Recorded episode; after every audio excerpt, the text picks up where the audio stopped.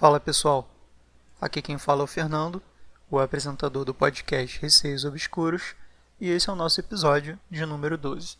Quem quiser enviar relatos, envie para o e-mail receiosobscuros.gmail.com ou por direct no Instagram, arroba receiosobscuros. Agora tem também o Twitter, arroba robscuros. Vamos para o episódio agora. História de número 1.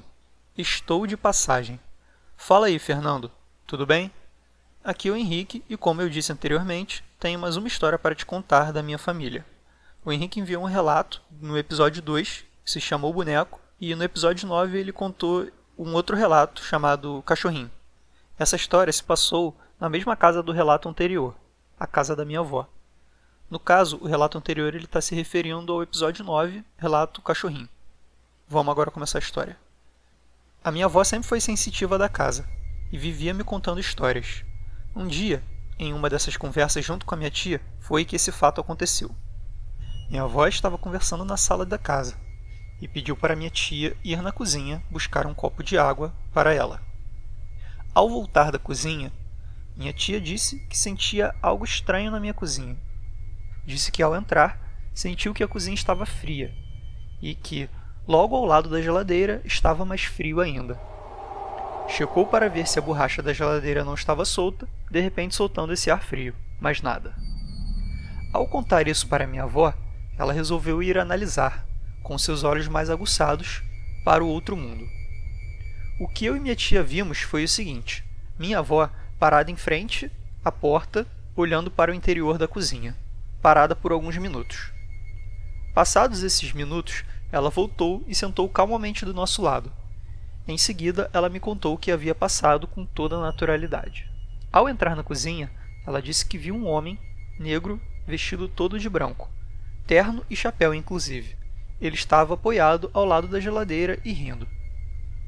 Ela disse que havia conversado rápido com ele, mentalmente, e que estava tudo bem, e que ele não iria fazer mal a ninguém, só estava ali de passagem.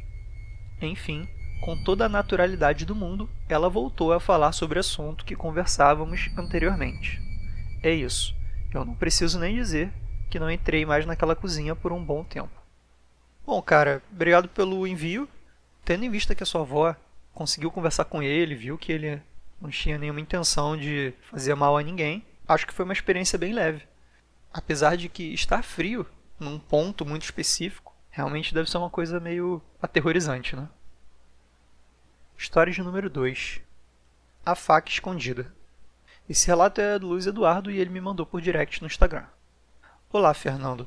Tenho um relato que aconteceu comigo no ano de 2009. Eu e minha namorada da época estávamos em casa quando uma amiga minha nos convidou para passar o Réveillon em uma praia. Nós topamos, porém, tinha uma série de eventos aleatórios que aconteceram para que isso não desse certo, como coisas no meu trabalho. Porém, conseguimos ir. Até aí tranquilo. Pegamos o ônibus no terminal. Quando entramos no ônibus, o mesmo quebrou e nem saiu da plataforma. Como era dia 31, não tínhamos muitas opções. Entretanto, demos um jeito e fomos de perua clandestina. No meio do caminho, essa minha amiga ligou para a menina que ia nos encontrar lá na praia e ela falou que íamos para uma outra casa, pois a que ela tinha reservado não estava mais disponível. Então nós fomos para esta casa, e a mesma estava cheia de um pessoal amigável e bem solícito com tudo o que precisávamos. Por volta das 23h30, fomos avisados que íamos para uma outra casa dormir, e o pessoal da casa estava sempre falando de ir buscar um pão, porém não ligamos. Essa questão do pão, eu entendi que o pessoal da casa queria ir no mercado para comprar pão, né? Me corrija se eu estiver errado.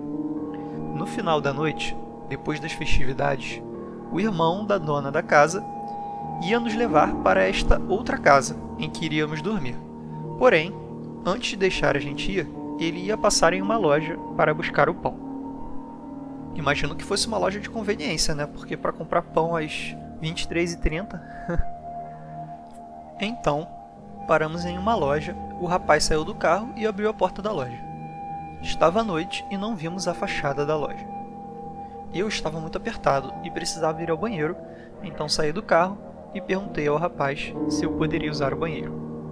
Entrei na loja e já achei estranho, pois tinham muitos colares pendurados e algumas imagens. Entrei, usei o banheiro e fomos direto para casa. Estávamos cansados, cada um de nós três tomou banho e eu fui para um quarto com a minha namorada. No quarto estava cheio de sacolas plásticas, mas não mexi para ver o que era. Quando desligamos a luz, começamos a ouvir o barulho de sacola mexendo pelo quarto todo. Fiquei apavorado, levantei e acendi a luz. No momento em que a luz acendeu, o barulho parou, mas recomeçou quando desliguei novamente. Fiquei aterrorizado, abracei minha namorada e saímos do quarto. Quando chegamos na sala, minha amiga estava no sofá, acordada e com uma cara de medo. Ela perguntou por que estávamos mexendo na sacola e nós logo falamos que não mexemos em nada.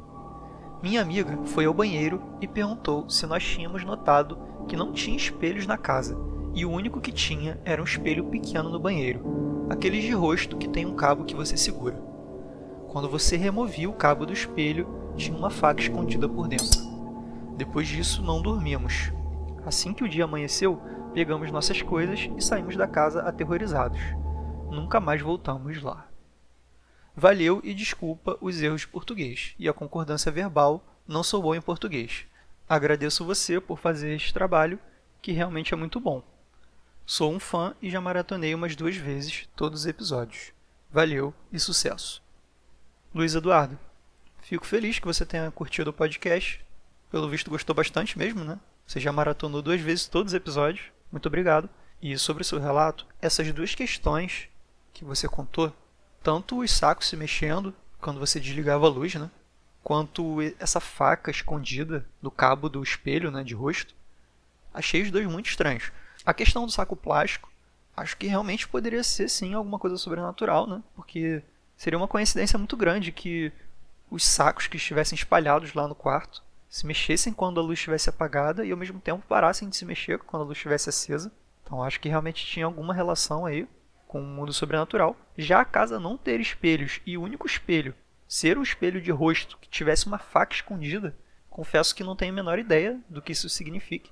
Mas eu também ficaria assustado e teria ido embora dessa casa. Sabe-se lá quem é o dono, o que, que o dono fazia. Eu sei que o espelho tem uma relação aí bem direta com o mundo sobrenatural, né? Não é à toa que na ficção tem uma questão envolvida com reflexo, né? Normalmente algumas aparições se dão através do reflexo no espelho. História de número 3 Cachinhos Dourados Boa noite, Fernando. Gostaria de parabenizar pelo podcast e espero que mais relatos sejam enviados logo. Me chamo Yasmin e resolvi falar um pouco das coisas que acontecem com a minha família. Pode escolher o título. Bom, Yasmin, já escolhi. Começando a história. Quando minha avó teve minha mãe, que é a filha mais velha, ela começou a ver uma jovem de cabelos bem cacheados, loiros e vestido preto em seus sonhos. Ela não ligava muito para isso, até que o dia em que minha tia, a filha mais nova, arranjou uma amiga imaginária. Minha tia descrevia a amiga desse jeito: uma menina que usa um vestido preto, tem cachinhos loiros. Minha avó não achou problema nenhum e nem estranhou nada. Acho difícil que ela não tenha feito essa relação, mas ao mesmo tempo acho que ela, abre aspas, ignorou, achando que poderia não ser nada. Né? Continuando. O caso só começou a ficar sério quando minha tia não aceitava fazer nada sem essa amiga, abre aspas, imaginária. Essa amiga precisava de um lugar na mesa, no sofá e até mesmo um prato cheio de comida para ela.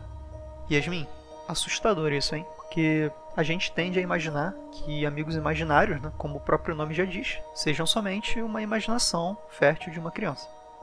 Mas ao mesmo tempo, nunca se sabe o que está realmente por trás desse amigo imaginário, né? Não preciso dizer que nenhuma criança da família queria ficar perto da minha tia. Todo mundo tinha medo. Tudo piorou quando resolveram tirar uma foto da minha tia com as irmãs e a bendita da amiga apareceu, pálida, com cachinhos loiros que chegavam até o ombro. A foto estava na casa da minha avó, até ela jogar fora com medo disso me afetar, já que sou a única neta que teve a sorte de ver essas coisas. Me lembro de quando tinha oito anos e vi ela pela primeira vez. Meu irmão tinha acabado de nascer e dormia em um berço que ficava de frente para a cama dos meus pais. Eu passava muito tempo lá para me sentir uma boa irmã e cuidar dele. Estava deitada na cama, lendo um livro, quando escutei meu irmão se remexendo no berço e soltei o livro para ver se ele tinha acordado.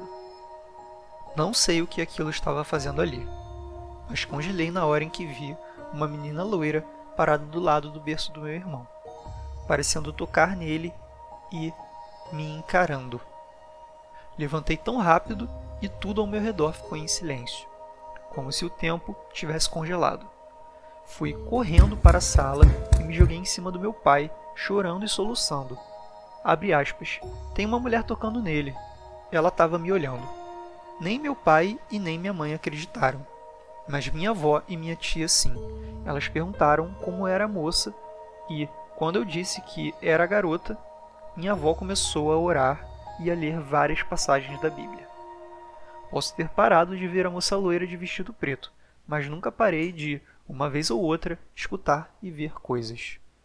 É isso, espero que goste e se quiser posso mandar mais relatos. Tenho vários. Yasmin, obrigado de coração por ter enviado esse relato. Com certeza eu quero que você envie mais. Pode me enviar a hora que você quiser ou puder. Um comentário aí sobre o seu relato. Primeiramente, duvido que essa moça tenha sido imaginação da sua tia, até mesmo por você ter visto ela, ela ter aparecido em fotos. Então, para mim, está meio claro que ela era realmente um, uma entidade. Esse episódio do seu irmão, em que ela ficou do lado do berço, tocando nele e te encarando, me soou como um desafio, porque ela pareceu querer causar alguma influência no seu irmão principalmente pelo histórico dela de influenciar crianças, né?